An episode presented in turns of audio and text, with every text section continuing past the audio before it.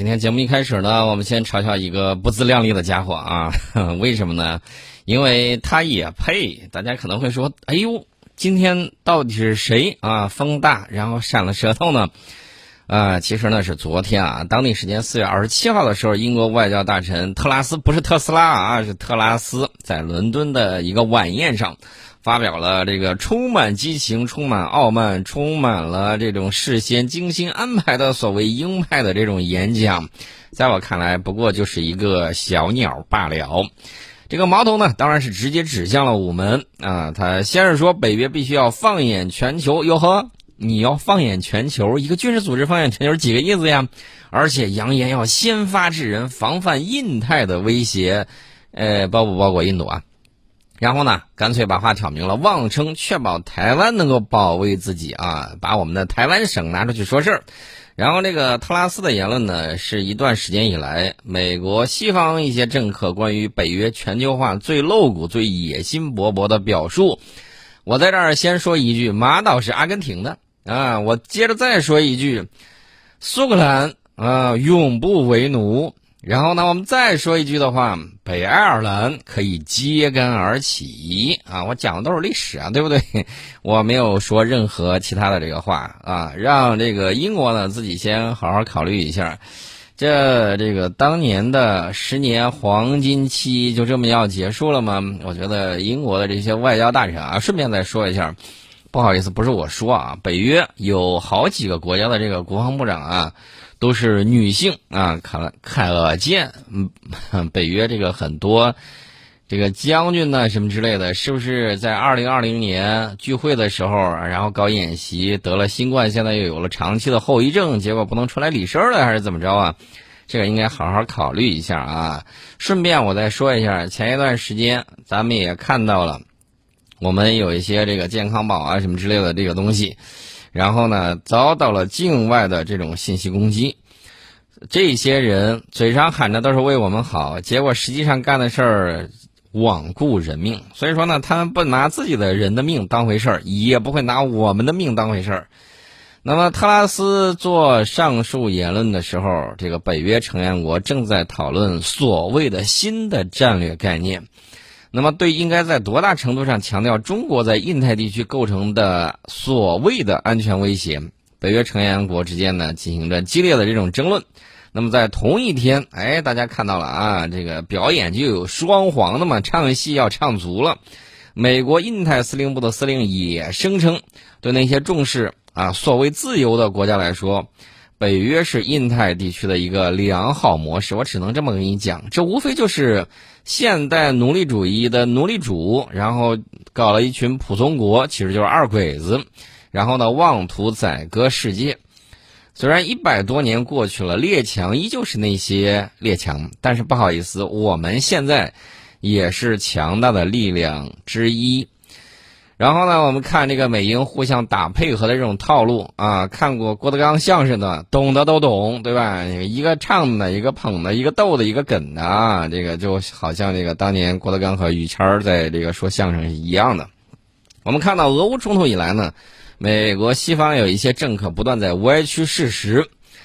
我给大家举一个这两天网上最这个让人感觉到痛心疾首，也是最让人感到无语的一个视频，是乌克兰的一个博主在干什么呢？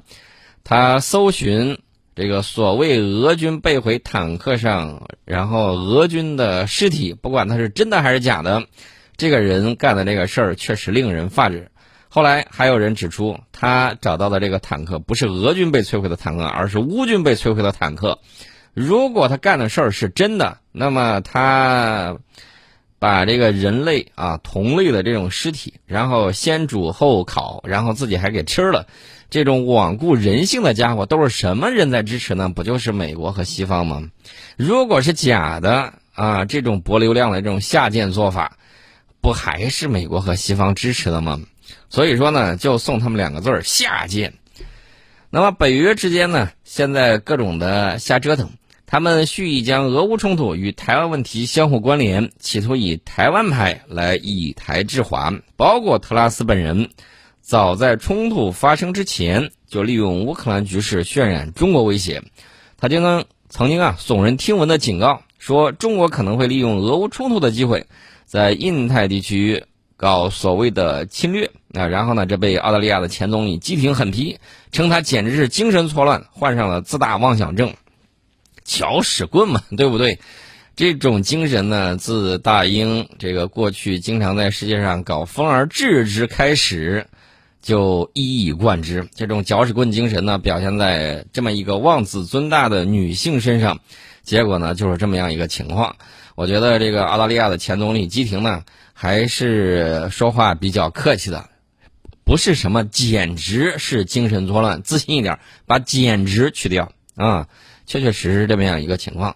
那么在英国的对外政策之中呢，现在确实因为乌克兰危机弥漫着一种狂热，而且呢，已经脱欧且与美国有特殊关系的英国呢，自认为比美国和欧盟拥有更灵活的这种地位，往往会心有灵犀的鹦鹉学舌啊，替美国说一些他不方便说的话，做一些他不方便做的事儿。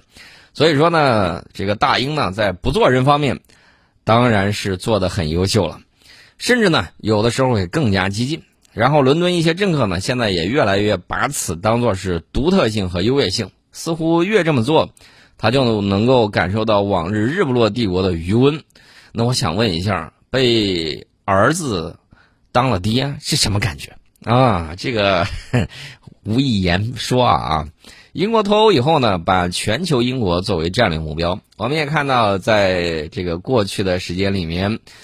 把这个老佛爷号、老佛爷机啊拉出来，想要全球溜达一圈结果呢，半路自己的四五星驱逐舰，哎呦，又是往回走啊，又是各种折腾啊，好不容易来了，还声称我只是溜边走的，你可别怪我。被人进行这种海空围观、进行围视的时候，他表现的像一个什么呢？害羞的小媳妇儿一样。啊，只敢说我是贴边走的，我很规矩，你别来惹我。想当一个全球有领导力的大国，就这样，你有多少成色呢？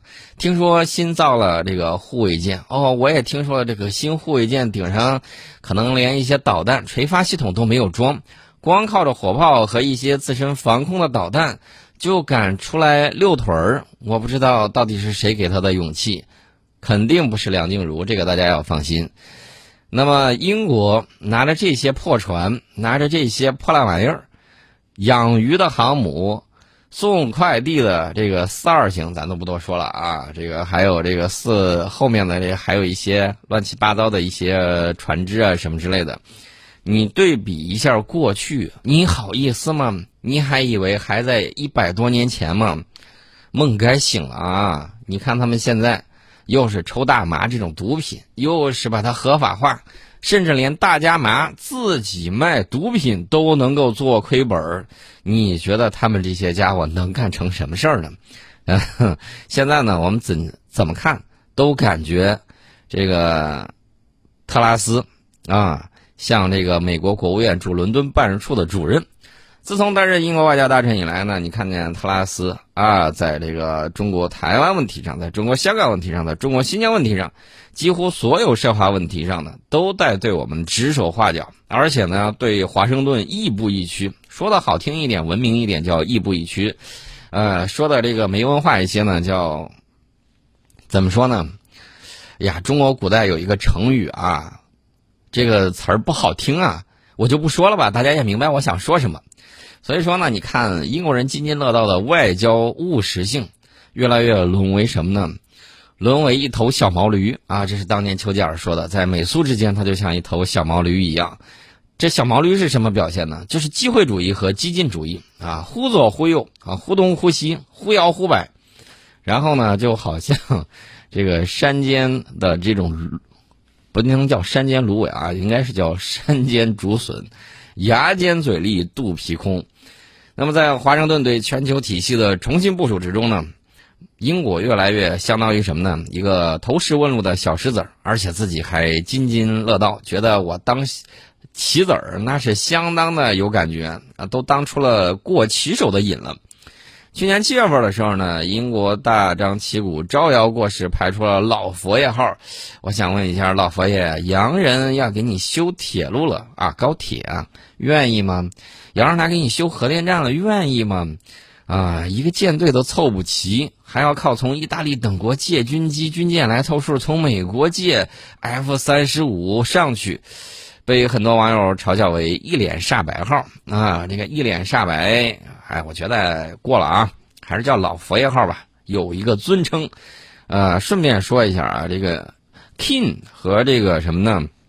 皇帝这个翻译是有差别的啊，大家注意，这个英国呢，直到到什么时候呢？从这个印度获得了这个皇帝的这个称号之后呢，才抖了起来啊。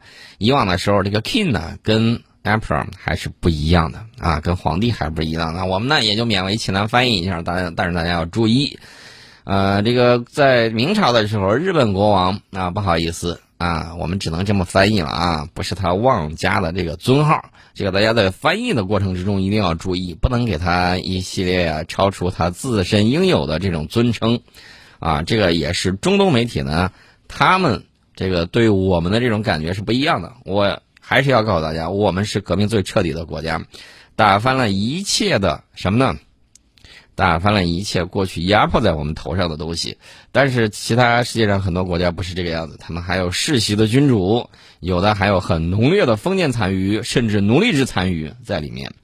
这个大家一定要明白啊！这个有的时候啊，有些人好好的文明人不当，才当了没几百年，马上这个把这个衣服一扒，又显露出来蛮夷的这种本色，这样不好。我们只跟文明人打交道啊！碰见这个蛮夷了，他听得懂什么就用什么，听得懂狼牙棒，你就要狼牙棒加粗加硬啊！这是我们反复在讲的。那么今年三月底的时候呢，我们看到这个特拉斯啊跑印度访问啊，这个敲打印度啊，说不准买这个俄罗斯的石油。印度外长苏杰生当场打脸，苏杰生反称欧洲才是俄罗斯石油的大买家，随后拒绝了英方的无理要求。这个大英是不是还是觉得人家印度还是你殖民地？虽然我们跟这个印度啊不太对付，但是我还是要在这个事儿上替我们的这个邻居说两句话。有一些人当主子当习惯了，都忘了自己的身份了啊！现在还以为自己拥有这种实力，你有这样的技术，你有这样的钱，你有这样的人吗？没有的话，你跑到亚洲来指手画脚，只会让人觉得。你一个手指头指着别人的时候，有四个指头还在指着自己，在自身实力不断衰落的这种同时，英美有一些政客开始幻想什么呢？精神控制啊，那就是重新树立昂萨匪帮的全球所谓优越性。特拉斯本人呢对此也毫不掩饰，他在去年的一场演讲里面公开声称说，英国没有必要对其殖民历史感到愧疚，而因为自己的身份感到自豪。那么换句话说，假如世界上还有一个强国把英国给殖民的话，英国是不是没有必要对被殖民的历史感到愧疚？是不是也应该为这个怎么说呢？殖民者的身份感到自豪呢？那我就不知道英国这个把这个东西反过来讲会是怎么样。当年我们伟大的孔子已经讲过了：“己所不欲，勿施于人；己之所欲。”也勿要施于人，这是后来我说的。为什么呢？因为你口中的这种蜜糖，也有可能是别人口中的毒药。所以说呢，这个我反复给你讲的这个问题就在于，掂量掂量自己几斤几两。想要打造人类命运共同体，你就要按照什么呢？按照大家平等，无论大国小国。然后大家一起这个出谋划力，然后呢一起的推动人类文明的这种进步。如果你想要玩霸权主义，你先掂量掂量自己有几斤几两，然后再问一下，在霸权主义的逻辑之下，你有几个师啊？这是个问题。那么最近呢，英国的政要呢轮番拉拢印度啊，各种这个彩虹屁吹得山起。又是强调英印之间的特殊关系，又是用各种各样的好听的话来夸赞印度。当然，印度舆论呢对此反应平淡，称英国仍然是殖民主义心态。其实何止是印度，美英打着所谓的共同价值观搞的一些小圈子活动，其昂萨匪帮文这个怎么说呢？至上的这种文化内核已经被越来越多的国家认清。特拉斯们想要把北约搞到亚洲，想要搅浑太平洋的企图注定不会得逞，而把中国视为系统性竞争对手，也是全球英国战略之中的重大误判。当然了，我们也要相信，大英毕竟有身段灵活的政治家。到时候，哎，大家要看到啊，说不定过若干年，等到你有一打航母的时候，当你的航母能够保护全球利益的时候，你会看到他们会马上换一个脸色，说：“大哥，当年那谁，我是被胁迫的。”啊，这个大哥，你最高，你最硬啊！这个一冲彩虹屁又会吹上来。但是我要告诉大家的是，我们不要陷入霸权主义的窠臼，不要钻这个牛角尖，也不要同过往的这种霸权主义一样，我们永远不称霸。我们的征程是星辰大海，我们要带领人类文明向一个更高峰去迈进，而不是在这个地面上。然后搞一些蝇营狗苟破坏我们的地球，不要忘了，从工业革命以来，大量的化石燃料才使用，对这个地球，我觉得率先起来的那些工业国家负有更大的这种责任。第三世界的国家想要发展，他们就说：“哎呦，不行啊！那你先把这个碳的这个排放从你工业革命第一天开始好好算起。”这是我们顺便给大家说到的这个事情啊。只能说，哎，有人风大不怕闪了舌头啊！现在呢，还出来嘚不嘚嘚不嘚啊！我顺便问一个事情啊，我想问一下，这个最近一段时间，这个英国又是爆出什么，就是这个小就儿童的这个不明原因儿童肝炎病例，英美十二国已经报告了超过一百七十例啊，至少有一人死亡。那么现在这个情况，我想问一下英国，当年是不是你嚷着要全体免疫的？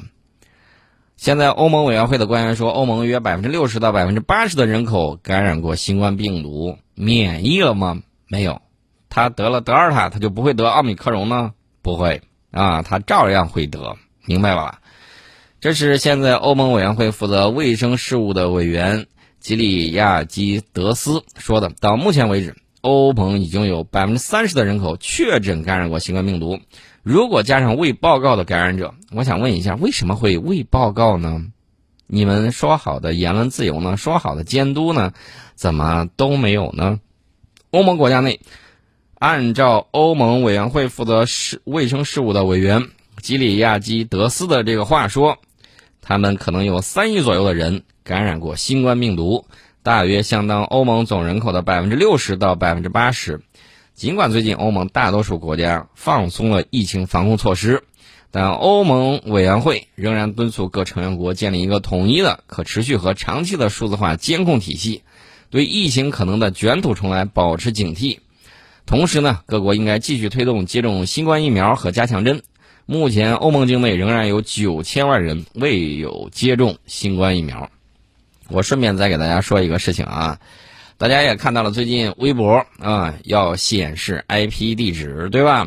发表评论了。有的时候呢，我们会发现这些 IP 地址，各种鼓吹网红躺平的，各种鼓吹所谓大号流感的，结果王石都来自哪里呢？来自美国，来自英国，来自其他有一些地区。